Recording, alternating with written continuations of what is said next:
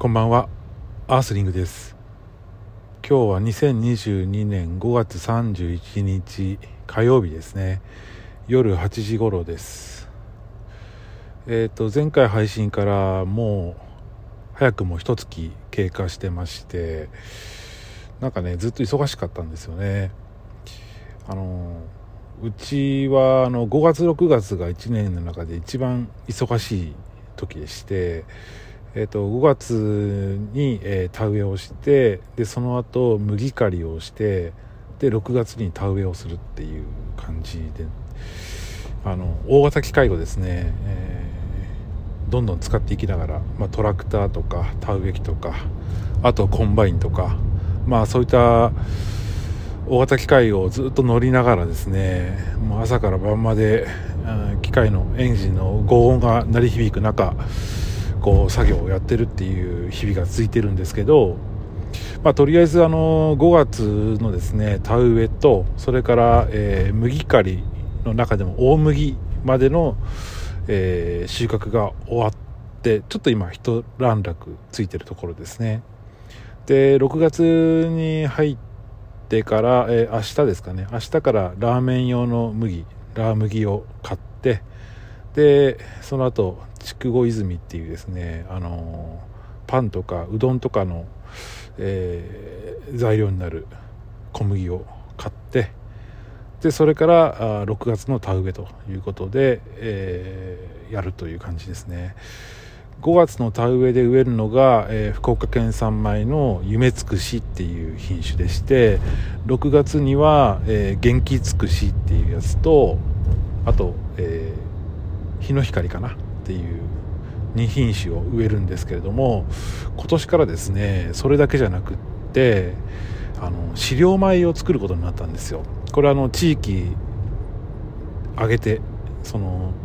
飼料米を作ろうぜっていう風になったんですけど、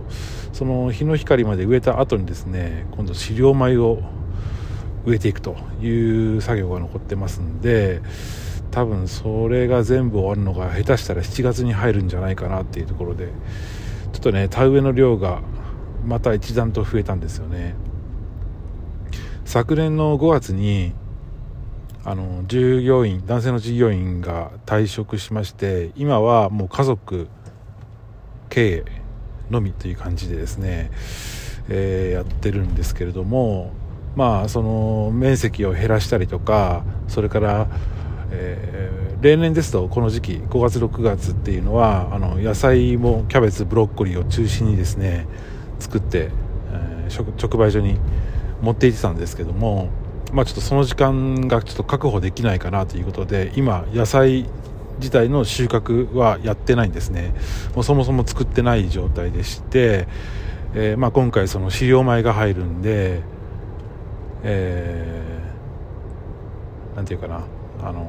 そっちの方にもう全集中しようというような形で今進めているところですね。飼料米っていうのは、いわゆる鶏とか牛とか豚の家畜ですね用の餌として、作る米なんですよね。でこの今日本のですね食料自給率っていうのが、カロリーベースで今 37% ぐらいになってまして、これは戦後すぐ1965年ぐらいの時にはですね 70% ぐらいあったんですよ。でそれが軒並みこう落ち込んできて、今 37% ぐらいになってるんですけれども、その要因の一つとして挙げられるのはやっぱり食文化の変化ということで、戦後ですね、日本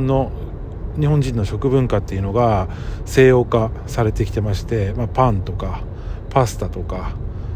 それからお肉とか、そういったものをですねたくさん食べるようになってしまったんで、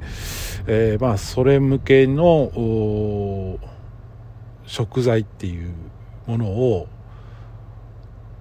輸入に大部分頼ってるところがあったんですよね。で、例えばですね卵ですね、これ卵の、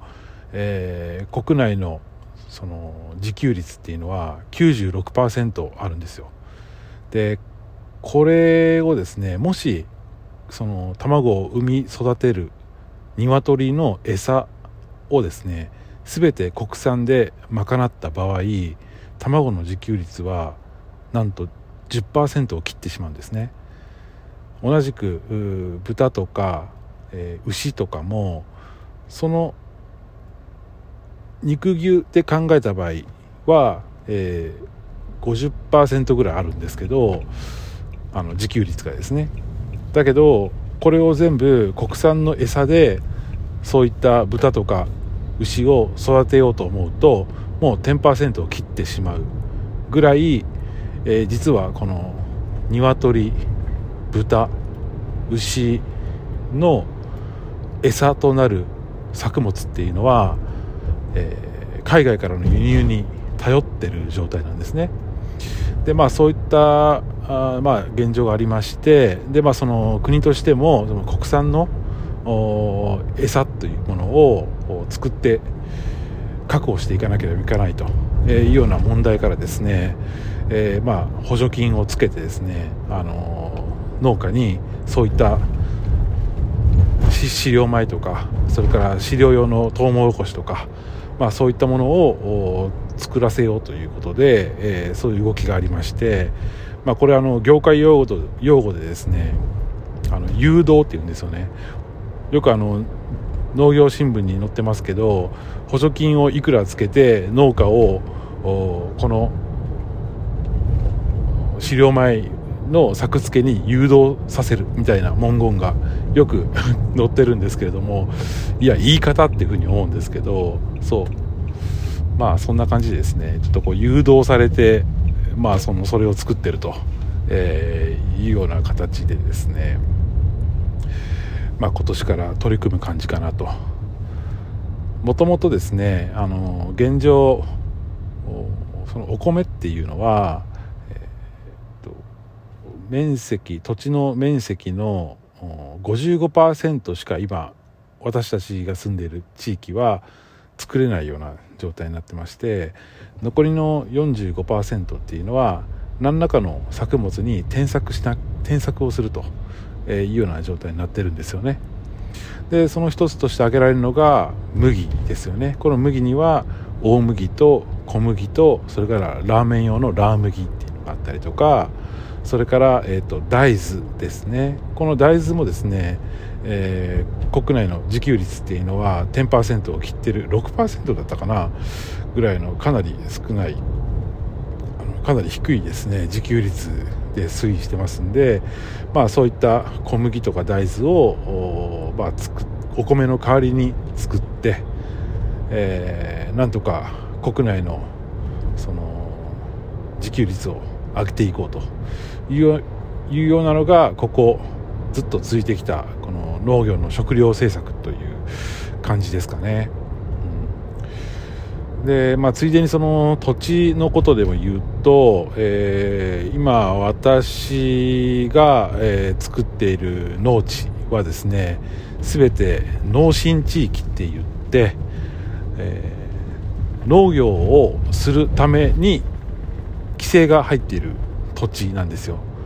つまりは他のことにはなかなか転用できない状態ですね。例えば、駐車場を作ったりとか、アパートを建てたりとか、住宅地を持ってきたりだとか、そういったことは基本できない土地、そういう区域になってるんですね。それ農心地域っていうんですけど、そうやってですね、国の方が、その田畑っていうものを全てその国内の自給食料確保ということの名目からですね、全て規制された中で今私たちは、その日々の農作業をしているというようなのが、これ実態としてある感じですかね。だからこう勝手なことできないんですよ。そこがなかなかこうね、難しいところというか、こう生殺しというかですね、補助金付けっていうふうに揶揄されますけれども、実はその国家のそういう食料事情の中に完全に組み込まれて、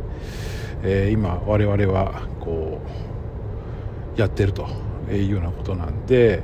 まあ、努力できるとこといえばですね、その、まあ、野菜を拡大するか、まあ、うちみたいに、まあ、新しい作物ですね、例えばアボカドに今挑戦中ですけれども、そういったもので今こう売り上げの確保に動こうというようなことをしている状態ですかね。はい、そんな感じでちょっとなんとなく今日は日本の食料事情というか、農家の現状についてお話をしてみました。はい、ということで本日は以上です。それではまた。アースリングでした。